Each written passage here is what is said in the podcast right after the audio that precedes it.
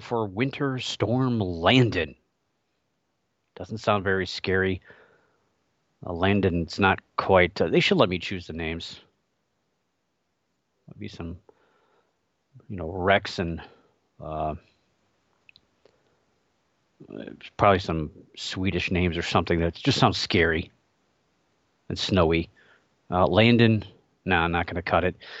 Uh, anyway, uh, got an email a couple days ago, and finally we got updated. And I don't know what you're listening to this show from. Well, if you're listening live, well, well, welcome, welcome to the live show. Uh, if you're listening to this on your favorite podcasting stream, well, you're lucky. Uh, and if you're wondering, uh, we finally got on Pandora. So I don't know why I missed that one, why it wasn't on there. Uh, thought had been on there, but uh, Nope. But uh, got on Pandora. So if you you listen to Pandora, uh, now you can listen to the show on Pandora. So trying to get out everywhere. I'm pretty sure like we're everywhere, but uh, you never know. Sometimes we miss one, but uh, we're on all the big ones. Your uh, Amazon, all of your Apple stuff, iTunes, Apple Podcasts, iHeartRadio, Spotify, Stitcher, Spreaker, Google, Podcast Addict YouTube, uh, running the. I don't run a, the live YouTube, but uh, somebody recommended that I do that, and I think, yeah, you know, maybe that's a good idea. So maybe we'll do that one day. Tune in, remember that one's on there too. And of course, I use Podbean. So all of those and many, many more. And obviously, if you're listening to the show, uh, you don't really need me to tell you that it's on your favorite one because you're probably listening to it already. So, uh, but uh, giving you the options, giving you the options. And I believe that's all we have. I got to update the calendar. We've got uh, one event that took place last weekend, a cryptid event, and I think what's going to get kind of quiet here until the uh, end of February, I believe. I don't think there's anything going on this coming weekend. Uh, we do have the Dead of Winter Festival that takes place February 12th in Alton, Illinois. The ghostly staple, pretty much every single year. Yeah, I believe that's it. Yeah, that's the next event on my calendar, but I got to get that updated as the uh, was it the Squatch Squatch Fest 2022 took place last weekend in Washington State. And so I have to get that updated. And yeah, I guess that's it. Uh, cryptid news this week. Not sponsored by anybody. Could be you. Um, and uh, kind of weird time of the year. You don't expect to hear uh, from this cryptid, but uh, here he is, or she is. It's probably a she, if it's real. Uh, our favorite cryptid, everyone's favorite cryptid here on the show. Yes, the Loch Ness monster, uh, but not in the Loch of Ness. Uh, it seems as though uh, it, I don't know. It's every time this time of the year, January, February, March. There's always a story or four of somebody spotting the Loch Ness monster somewhere else. Even though you know every every lake pretty much in the United Kingdom, pretty much all of Europe, has some sort of, uh, gosh, even most of them in Asia, now that I think about it, have some sort of uh, monster story behind their body of water. But uh, this one has a pretty good tie into it. It's a uh, from Wimbledon, England. No, Loch Ness monster was not playing tennis. Uh, but uh, I guess that's about 600 miles away from Loch Ness and up in Scotland. And it's an interesting photo, and the reason why they've kind of tied it into the Loch Ness monster is because of how it's uh, how the picture is posed. I guess it looks like a very similar photo that you may know of. And uh, let me throw the original photo into the chat room you're watching live in chat. This is also another reason maybe I should get the uh, should get the YouTube stuff going on. And uh, you see my messy office live on the air. Um, so yeah, it's a almost looks like an elephant trunk. Looks like an elephant sticking its nose out, and we've seen something like that before. Uh, so a man named Eric Chytros spotted an eerie image as he was walking by Wimbledon uh, Park Lake. I think it's a state park, or they have states? I don't think so. Wimbledon Park Lake. And in the photograph, it uh, nearly looks like the so called surgeon's photograph that was taken back in 1934. And you probably uh, as soon as you see that you'll you'll recognize that you remember that. It's the little trunk sticking out of the water. And of course uh, there's a there's that picture. So the inset there 1934 with the surgeon's photo. That photo was taken by colonel robert kenneth wilson. And he purportedly took that photo of the loch ness monster uh, sticking its head out of the water. To me, I always thought it looked like somebody with a hand puppet. That's what I always thought it was when I was a kid. It was like, mom, that's a hand puppet. You see the little, you can see the knuckles. You see the knuckles there. Uh, of course, some people think it's an elephant's trunk.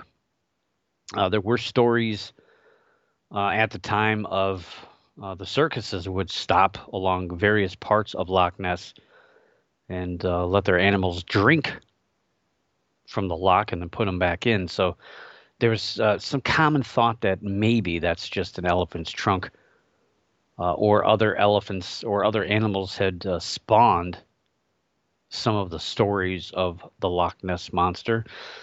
Uh, could be a goose. That's what some people think. Uh, but I, I'm sticking with a hand puppet. That's what I think.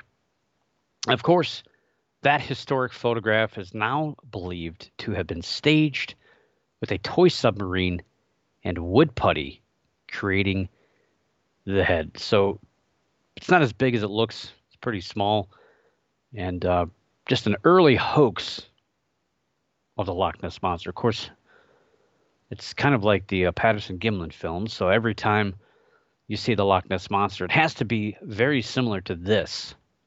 And of course, this latest photograph is, uh, you know, obviously homage to that. And with the Patterson Gimlin film, you always see, uh, you know, Bigfoot taking a stride and looking over at you. All those hoaxes and all those videos are pretty much the same. Same thing here with the Loch Ness monster. Uh, but the good news is that this uh, latest photo is not a mystery, as Eric was uh, pretty straightforward about what he saw as he told Penn News he said, uh, quote, it's a tree, unquote. Uh, he just thought it was pretty cool. He thought of uh, Nessie as soon as he saw it, so he took a photograph. And that's good. That's nice that uh, at least there's not a mystery. I mean, honestly, he probably could have got a, a few extra pounds if he were to say, gosh, I have no idea what it was. It could have been the Loch Ness Monster. Uh, but at least he was straightforward about it and honest. And there is no mystery about what was seen at Wimbledon Park Lake. And next story here, um, very excited to to to see the story. I got a little maybe too excited, uh, but this is a, uh, a story. Kind of, uh, I wanted to talk a little bit about. I want to get back on talking about research and investigation methods of these uh, various paranormal topics that we talk about each and every week. And every story has kind of a lesson to it. At least I try to make it that way. You know, what can what can we take away from these stories? And um, there should be a key takeaway on, on these stories. And what can we learn? Or how can we move forward? And how do we spot the next hoax? Or how do we unravel these mysteries? And uh, I think uh, this story is a, really good one. I was excited that it was coming from the my home state of Ohio, and even more excited uh, to hear that it was. It's a pretty rare thing that this uh, person who claims they uh, have some evidence of Bigfoot uh, states that he found three-toed footprints of a purported Bigfoot. And anyone who has researched or studied Bigfoot or Bigfoot like creatures. Uh, that usually rings a bell. We get excited. We hear about the three toed tracks. We know there's a, a, few famous ones out there. And it's interesting because the story came from the Daily Star, which is weird. I didn't hear about this through local. Uh, the local news, the local radio stations, or the local um, uh, news channels. I, I, think you know things have changed in that regard. Uh, if you don't watch your local news or listen to your terrestrial radio, uh, you probably get your news from whatever source comes across your phone at this point in time. You know, you used to get, uh, you know, I grew up listening to my local news and reading the paper, the newspaper, you know, those black and white things with ink that gets all over your hands but yeah, I think now it's it's different. It's weird that I'm getting a news story from 30 miles away that happened 30 miles away from a newspaper that's over a thousand miles away. Uh, but anyway, somehow the uh, online magazine drew an interest in a recent video uploaded to a YouTube channel that uh, doesn't have a lot of subscribers and the videos in question didn't really have a whole lot of views. which uh, kind of raises a couple of flags right there. And uh, it claimed that the man had found Bigfoot tracks. And if you go to the, the YouTube channel of this person, uh, there's a lot of just random stuff. Just random stuff. And then late, lately, probably the last um, last week or so, been a lot of these Bigfoot videos showing up that are from last year. So yeah, you know, maybe you just kind of got around to it finally. Uh, editing takes time. I get that. Uh, so they're on a, a, Bigfoot trend right now, and uh, I guess from the the facts that are there and the red flags that were raised, uh, the person who uploaded the video is more than likely the one who sold the story to the Daily Star because every story at the bottom uh, there's a link to uh, getting your story. I'm sure you don't make a whole lot of money from them, but money's money. And uh, any dollar amount is, is money, it's income. And probably sold the story to the Daily Star. Uh, since it seemed the, the story had more details about this person than what I could find through watching a, a handful of these videos now, as far as three toed animals are concerned, uh, they're pretty rare in nature. Uh, you don't uh, you don't really see too many. Um, but uh, yeah, let's see. Well, rhinoceros is the big one that comes to my mind. Three toed sloth. I guess I should have thought of that one first. Uh, emu, which we had a loose emu here in Northeast Ohio last year, uh, but nowhere near where this gentleman is uh, and uh, a few birds, some of which we have here in Ohio that have three toes. Of course, I think a lot of them have three toes now I think about it. Uh, but no big animal exists with three toes here the Buckeye State.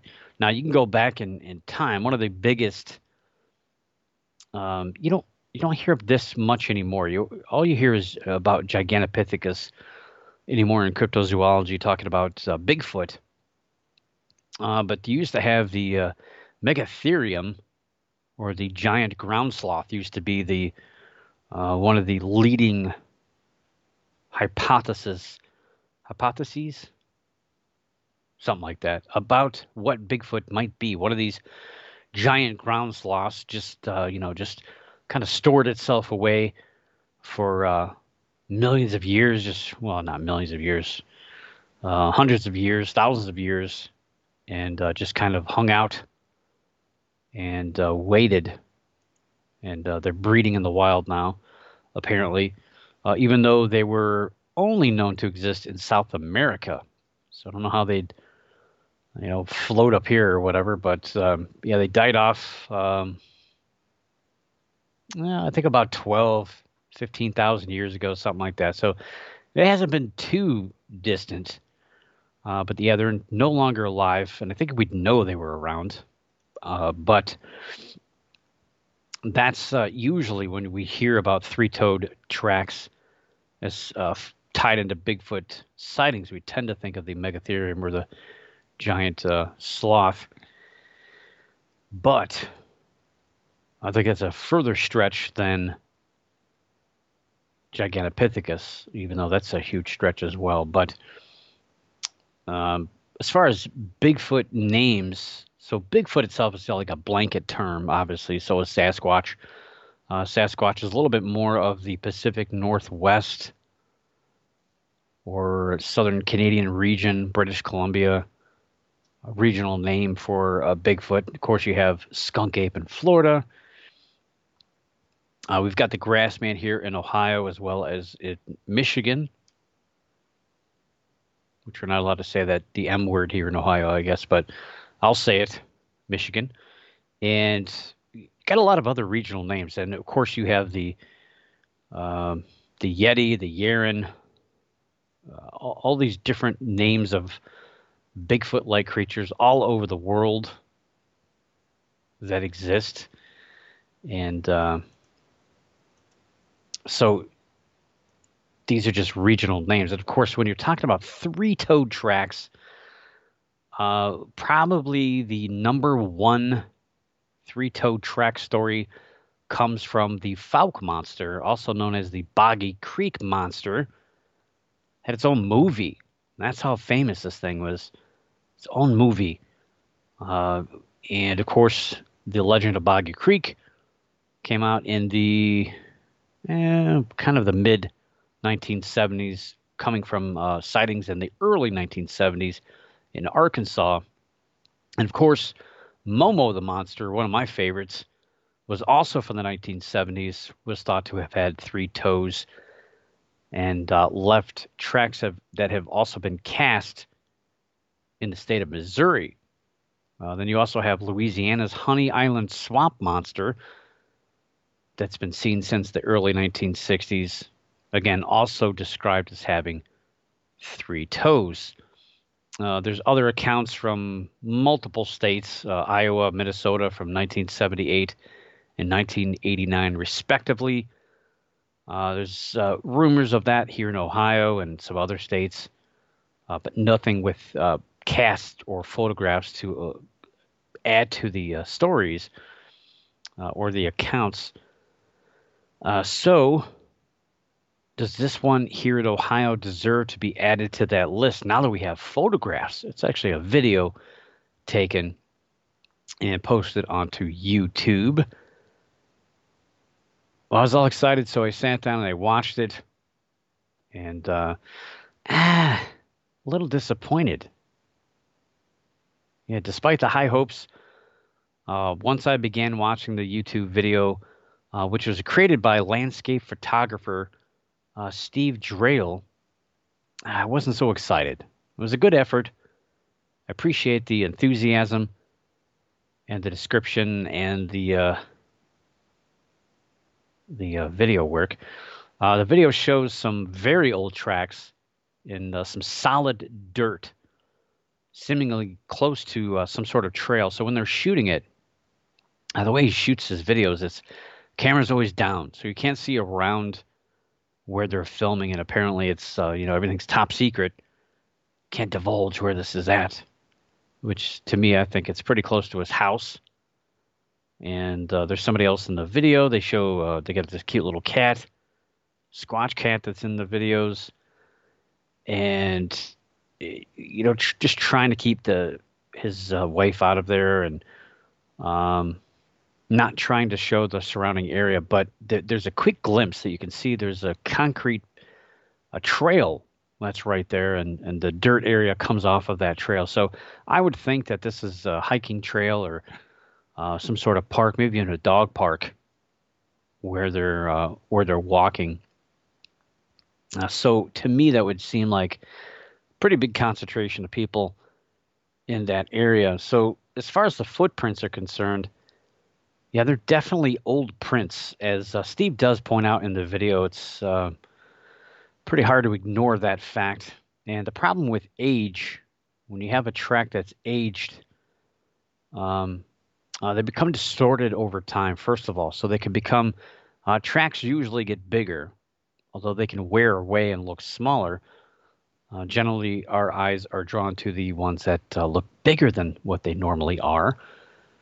And they start to lose their detail as well as as the weather weathers away uh, the track.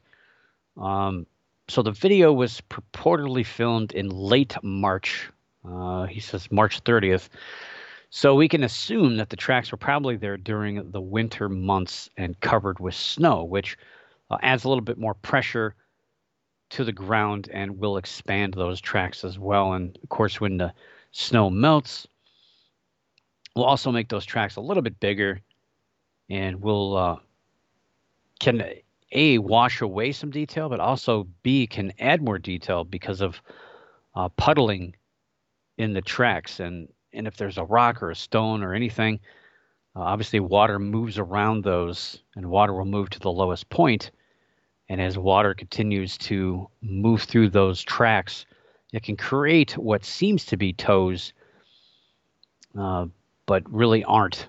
So you have to be very careful when you're looking at old tracks uh, because they can fool you. And I've been fooled before as well. I've seen tracks that I swear were Bigfoot, uh, but I knew better by looking at them because of the age of those tracks. You you have to be you got to be honest with yourself. Sometimes you do get excited. I've been super excited to see some tracks and was ready to tell the world, but you know the, the back of my mind tells me that um, with that age, I really can't state right away that that's definitely a, a Bigfoot. You you you have to be honest with yourself and honest with what nature can do and can fool you. And uh, with weathering and age, yes, it can erase details, create details that were not original to that track. Um, and at one time, you might have been able to see a tread from shoes or boots, and um, weathering like that over months it's going to take away all that detail. You're not going to be able to see uh, the boot prints after a while, and it's just going to look like a footprint because all that's going to be left is just that uh, original uh, depth of, of, footprint. And he also says that it's uh, very deep in some tracks, uh, some uh, different videos that I've seen. And of course, because you can see that the mud, it's a lower area and it was muddier. So a footprint in heavier mud is going to be deeper than one that's in a higher elevation. It's not going to be as muddy. So you kind of have to know the landscape and what water does, because uh, we're talking about water. We're not just talking about dirt.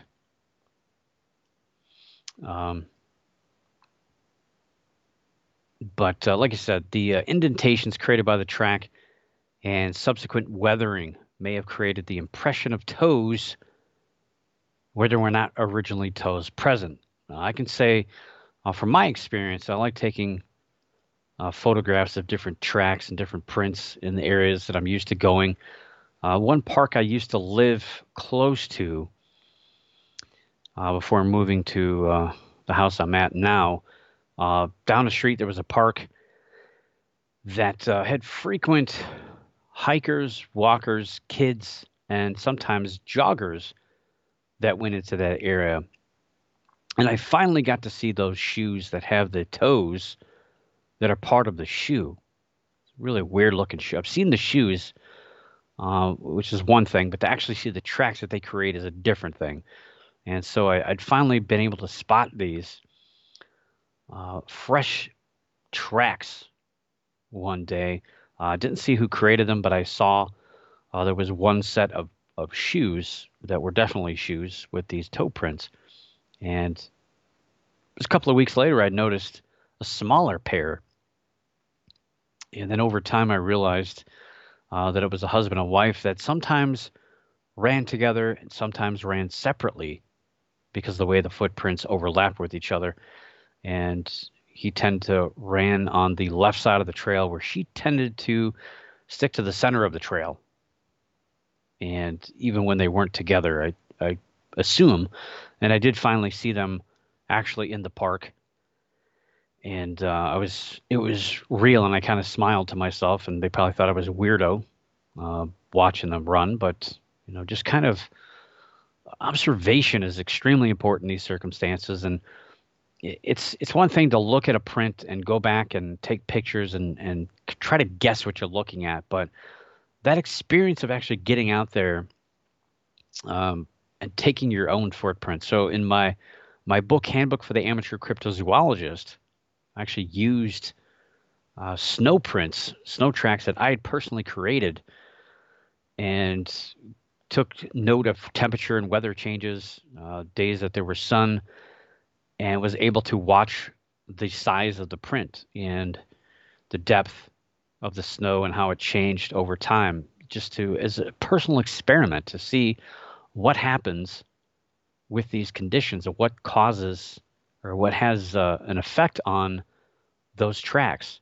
And I've done a lot of that by going to these local parks and looking at, at uh, toe prints, uh, footprints with my own shoes, and, and seeing what weathering does and how it makes things larger or smaller. That's being a researcher. That's getting out there and, and using knowledge but uh, educating yourself at the same time and, and using that experience to then when you're able to look at other uh, tracks, you can use that knowledge from your experiences uh, to get a better handle on what you're actually looking at. And um, came to, to, for me, I was really interested in those uh,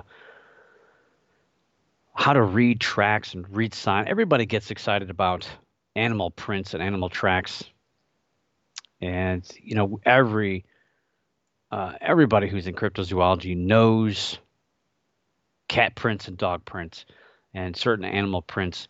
It's one thing to read them in a book, but it's a far different one to actually find them in the wild. It's very difficult sometimes to spot certain animals' tracks in the woods. You know, you can't walk around with a book all the time. Uh, you, you have to uh, transition from that book to actually looking in the dirt and the mud. And so then becomes a lot more difficult to determine what you're looking at. Uh, so I started out looking for animal prints long before I was even into the paranormal, let alone cryptozoology, uh, because I wanted to learn how to track animals and track people. always, which I always thought was interesting. I remember um, TV shows. There was a TV show called uh, The Sentinel, where this guy was supposedly lost in the jungles for a year and a half or whatever, and then he became all of his senses became super hyper aware and he could track people through the jungle and you know you always see these these movies where somebody's like yeah he's uh, walking with a, uh, a slight limp and he's carrying uh, a, a bag on his right shoulder that weighs approximately 25 pounds it's like how do you get that detail uh, but believe it or not those kind of things are real and if you learned how to study uh, tracks and and uh, the the terrain, uh, you can you can pick these kind of details out. Believe it or not. Now it's not always going to get a, a, lot of detail, but you can. There's a lot of things you can pick up, but uh, it comes from experience. You're not going to read all that in a book or or off uh, Google. There's a lot of practical application you have to have. You have to get out there and and and do these things and and make footprints and tracks, and then look to see what you know what they look like, what you did when you move through an area, or how you walk up a hill.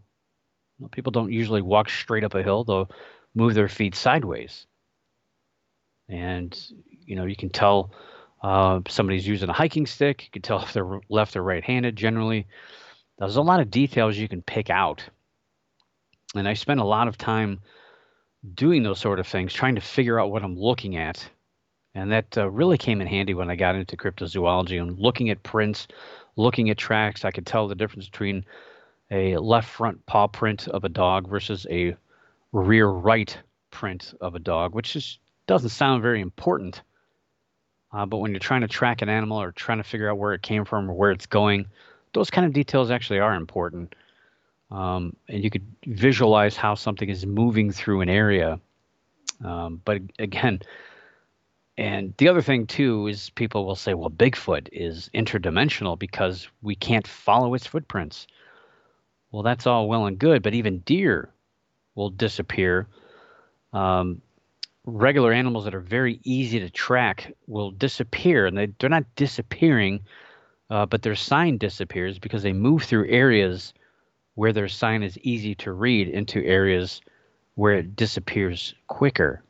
You know, when you move uphill, uh, the higher uphill the elevation, you know, in a in a regular area, uh, you're going to get less rainfall, and you're going to get less tracks. You're going to get less information uh, versus an animal moving up a hill or moving through a valley uh, at an angle or in a depression.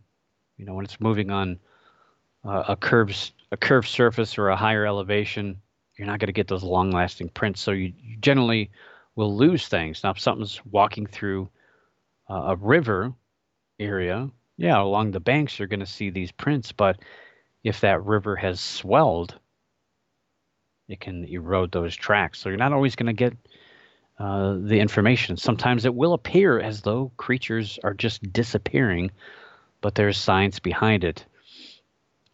Uh, so if you're going to be a Bigfoot researcher, Bigfoot um, investigator, you've got to have that basic knowledge of tracking beyond being able to figure out what a dog print or a cat print is in a book.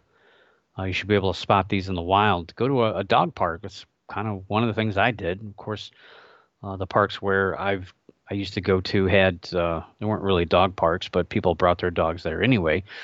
Um, you go to the beach. I, I do the same thing. I look at dog prints or people prints in sand and dirt and mud and just different uh, landscapes. It's really interesting to see how how different landscapes, you know, keep tracks or how long they last. It's very interesting stuff, but it takes a lot of time and patience to do these things, and I don't think a lot of researchers out there take that time. They get into it, they see something, and they just automatically become that researcher.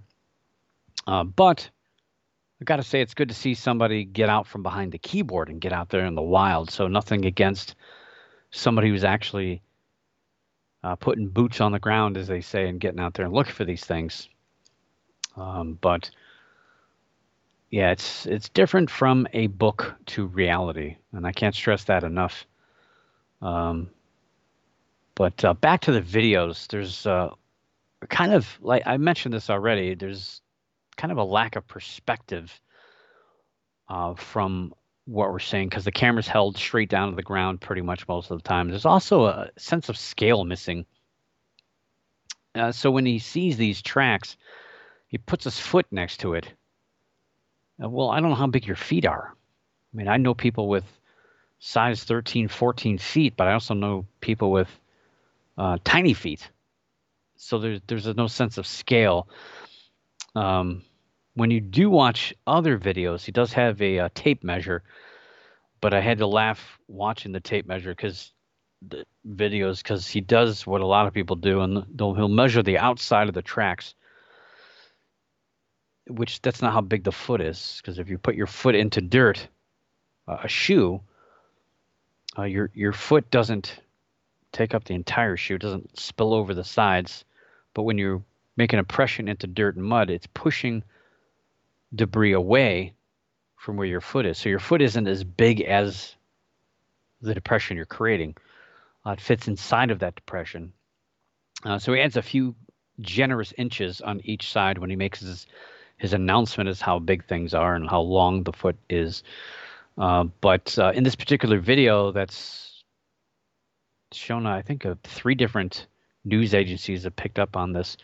Uh, we don't see that tape measure or sense of scale. There's nothing there to, um, you know, you used to see the lighters. People don't really carry lighters as much anymore. Uh, we know how big a lighter is. We can we can use that as a measurement. Uh, but a, an L square is is pretty much that's what you should be carrying. That should be in your backpack. Uh, I carry one in my. I have a backpack hanging in my garage, ready to go. I've got gloves in there. I've got uh, other collection uh, track collection materials ready to go in a uh, kind of a bug out bag ready to go. If I have to go, somebody says, "Hey, we got a squatch. Uh, we need somebody to come out and take prints or take photographs." I'm ready to go. Got a bug out bag ready to go investigate. Um, but the L square is important because then you can. It's not just a tape measure. You can get uh, the length and width in one picture. It's pretty easy. Comes in handy. Uh, but I also carry a tape measure, so you got to carry that uh, as well uh, for doing height on trees and things. Um, another thing, uh, like I said, we don't see that perspective in this video. Um, it's obvious to me that these videos are either on his property or very close to his home. And one key thing to that, again, they keeps the camera straight down. And more than once, you can see his shoes as well as his, wife's shoes in these videos, and they're pretty clean.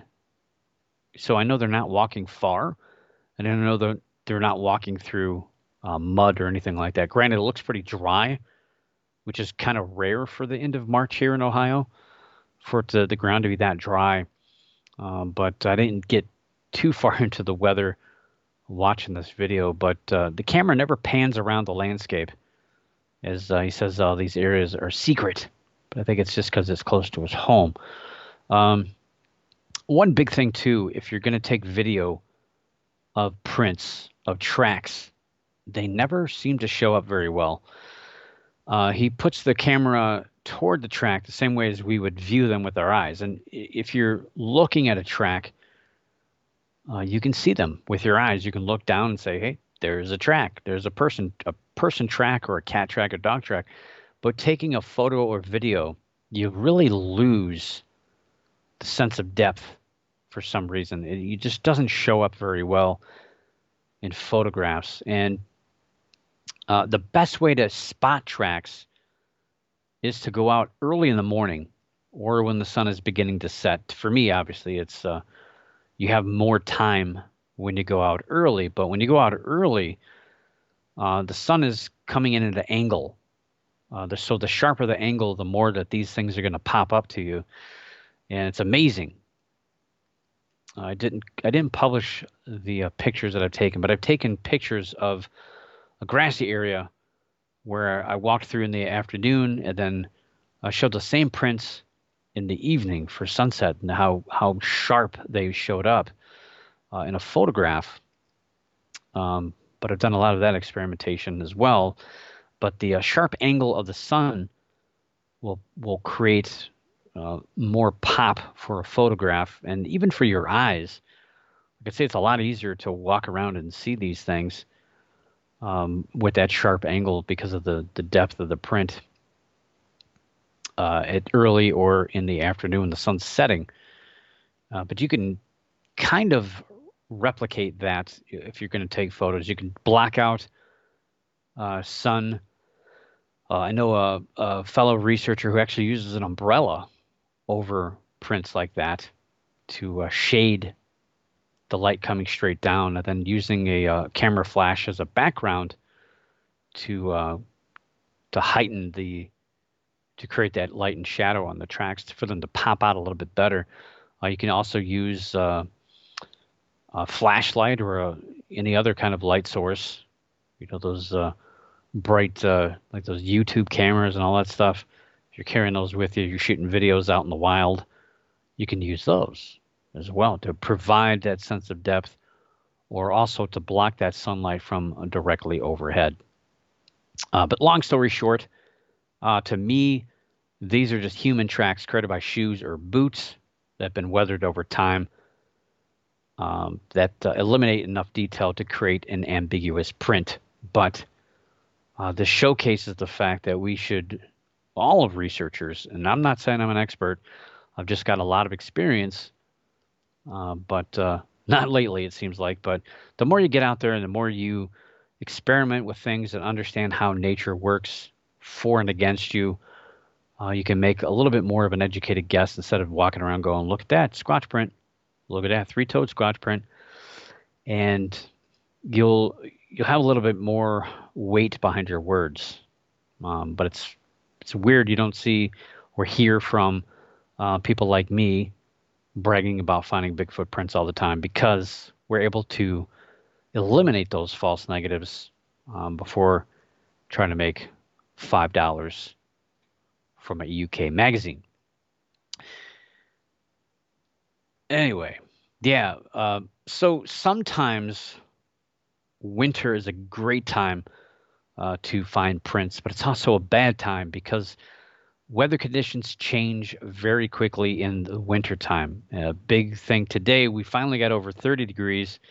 We actually hit uh, 44 uh, Fahrenheit, so I almost said Celsius. That would have been hot. Um, anytime, even when it's cold out, it could be 20, 20 degrees out and freezing cold. Could be a wind uh, with the wind chill right around zero. The sun could come out and the sun will actually melt the snow. And when snow melts, tracks get bigger. Uh, it's it's more dynamic with snow uh, as far as changes than it is with dirt and mud. So, yeah, they stick out more, but uh, prints erode and change size much quicker in the wintertime with with snow cover, I should say, uh, because of wind uh, because of warmth, because of the sun. Uh, a lot of things affect tracks much, much quicker. And uh, yeah, it's it's it's trickier in snow. You know, it's easier to spot. Yes, I agree. Uh, you can you can really tell where animals are traveling to and from. Of today, clearing snow off of around my house, getting ready for the big snowstorm. Uh, I saw a lot of animal prints that kind of make me worried uh, around my house, but um, but yeah, that I normally would not be able to see during the summertime. I would have to catch them in my trap in my garage, uh, other than uh, you know being able to spot them in the snow like that. But uh, again, footprints and things change quicker in snow conditions, so it's a little trickier than uh, than it is during regular time. So that's your little educational piece. Tracks 101, I guess, uh, this week. Hopefully, uh, we can find good stories like this that can uh, add to the education of uh, researchers and investigators, people who, uh, you know, it's easy to sit behind a computer and, and dig all this stuff out, but you've got to be able to apply this knowledge in order to disseminate what you're seeing, uh, whether it's a video or photograph. you can't do all that sitting behind a keyboard. And speaking of photographs, we're going to slide on over to UFO news. And we got some strange lights in the sky creating a little bit of debate online. But what doesn't create debate online these days? Uh, Wes Snyder, a well known coastal photographer, was taking a time lapse photography session in the Outer Banks of North Carolina when he spotted something strange after reviewing the video.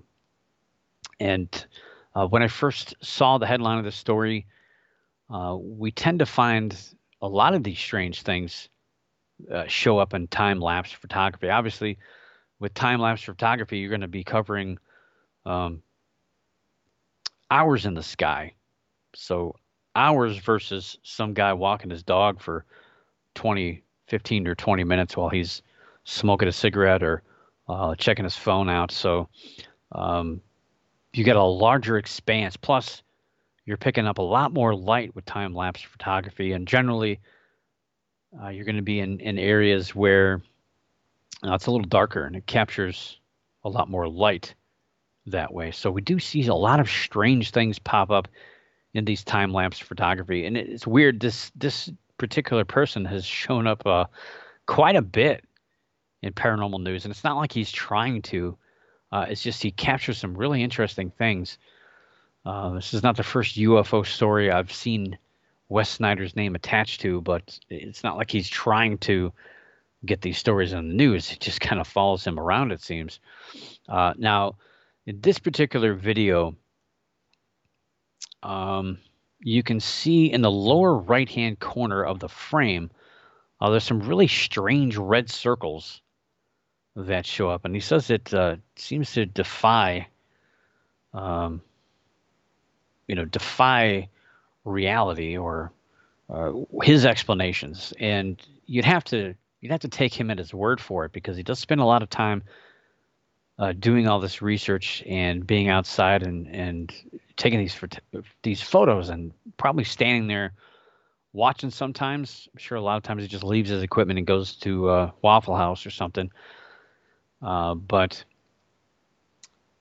so here's a in the chat room you can see this photograph. Now there's a uh, kind of a fixture there on the left. You can see the whole thing in the video. This is just kind of a uh, a cut of the lower right hand corner of the the video as a still. So you see these circles now in the time lapse video. These circles are moving pretty quick and very tight circles, uh, but it's pretty large, expansive area from uh, his observation.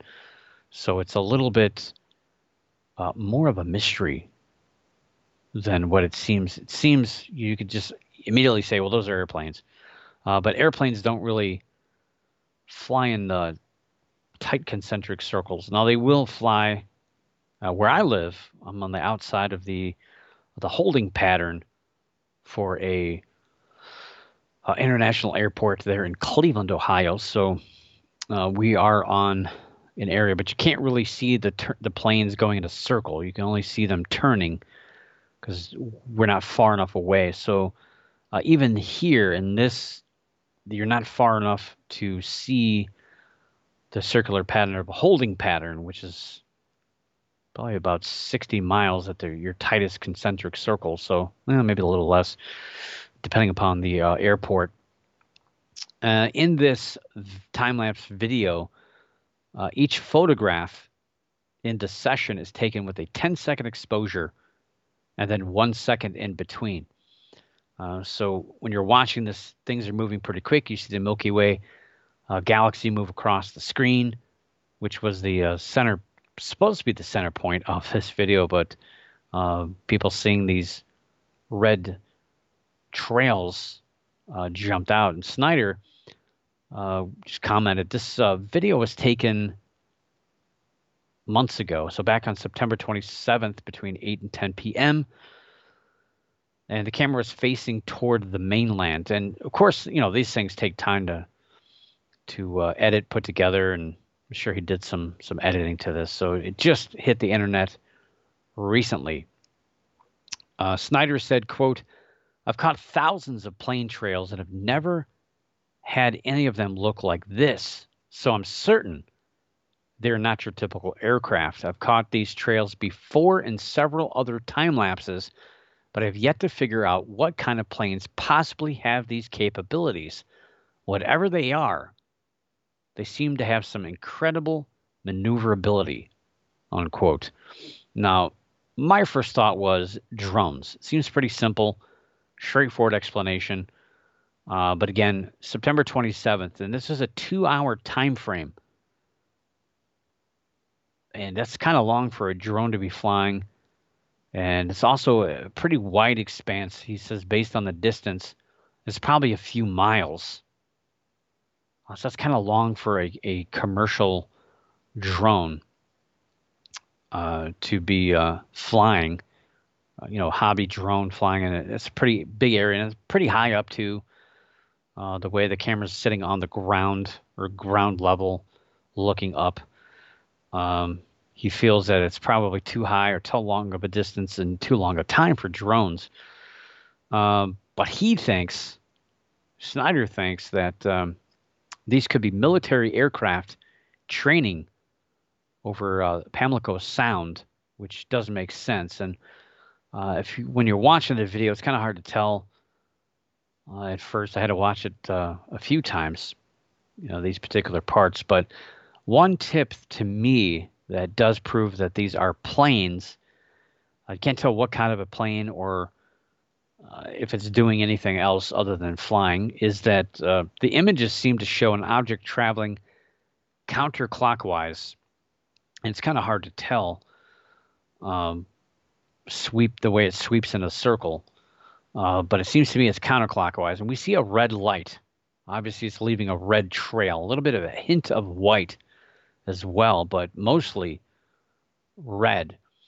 And this makes perfect sense if it is an airplane because uh, they have a red light on the right wing.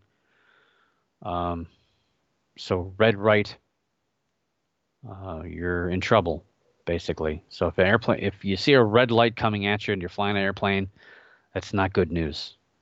Uh, you better pull the parachute. Well, don't do that. Uh, so that makes sense to me that we're going to see more of the red light in the time lapse that uh, if it's flying in that direction.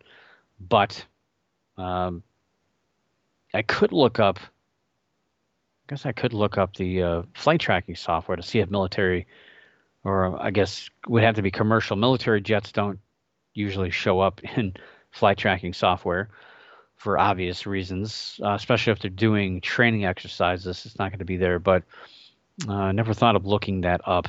It's possible we could find it that way. Um, but either way, it's pretty cool if you watch the video uh, of the time lapse thing. It's still pretty neat to uh, to see that. But strange lights in the sky. We'll have to see if he uh, ever figures out what these are, if he films them again, or actually observes what they are. And it's it, you would think it would be hard to see these things as well because Again, time lapse photography, long exposure is going to pick up more light than what you can see with your eyes. So you're not standing there seeing what you're seeing in these videos. It's it's gathering more light than what you're capable of seeing.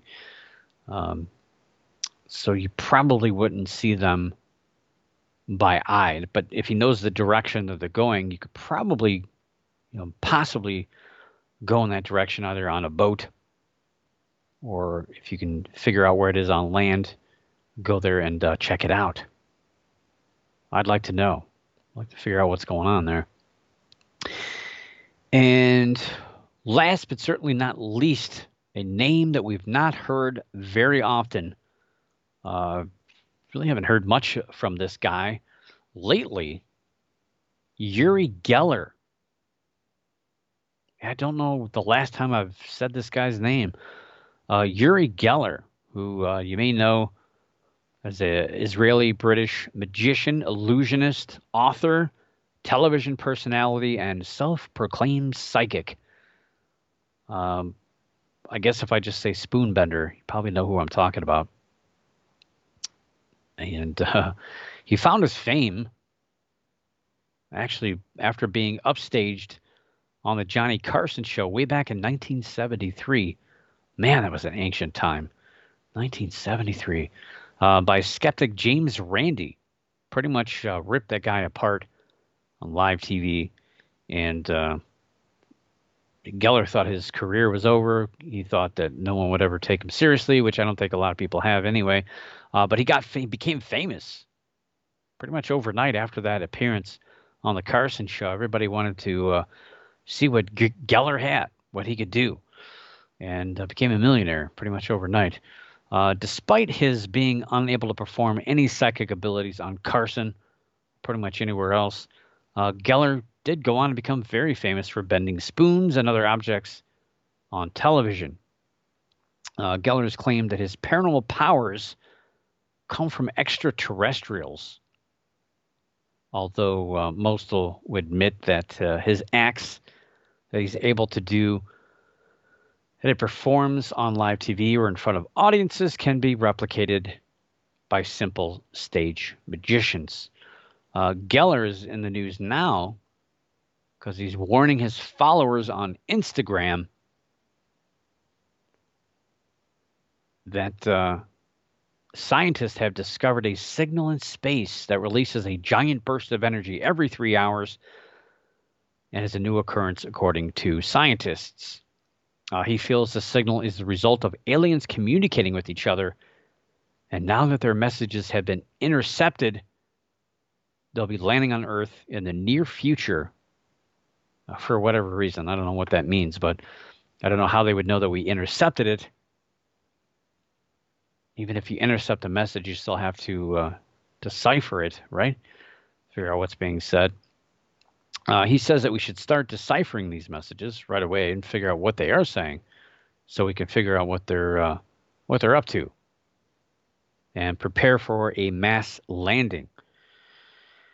But uh, but the science behind that is, uh, yeah, it's true. Scientists have discovered a strange signal in space that emits high energy every few hours.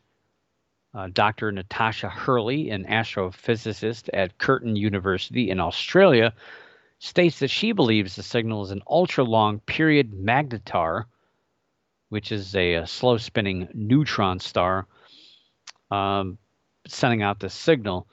Well, this conclusion is based on a hypothesis. Nothing like this has ever been observed in space before, so this is all new territory, which you know does give Geller a little bit of uh, of a nod. Uh, but Dr. Natasha believes that the magnetar is somehow converting magnetic energy into radio waves in a more effective way than anything else that scientists know of. So, yeah, that makes you wonder is Geller onto something, or is he just bending more spoons? We'll have to wait and find out. This is an interesting thing going on out in space. Uh, is it alien communication? or maybe just whales in outer space for all we know. We don't we don't really know, but uh, I would kind of believe uh, the magnetar which is actually pretty close to us. It's actually in our our universal backyard. So we'll have to see what's going on with those signals, what's going on out there in space, and if Geller can finally pull one out and see if it's actually actually true. And with that, well, that's all I got. Um, I do have a. Uh, I think that's on my. I think that's on my list. Is that on my list? Michigan. September.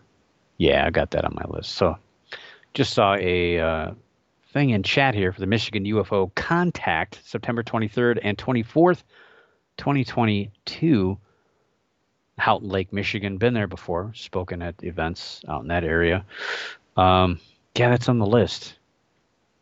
It's a it's a long way away, but uh, September. Well, it'll be here before you know it. Um, and also, any other event for paranormal conferences, conventions, whether it's ghosts, whether it's cryptid, UFO. That's it. Um, check out paranewsinsider.com and click on the events tab at the top. But if you see one that's missing or know of one that's missing, just let me know. You can email me at insider at paranewsinsider.com or contact me through social media, Facebook, or Twitter. And I'll get that updated for you as soon as I can. And with that, I will see you next week. But for now, keep your eyes in the skies, your ears in the woods, and the hair standing on the back of your neck. And always keep your mind slightly ajar. Above all else, don't stop believing. For the Paranormal News Insider, this is Dr. Brian D. Parsons reporting.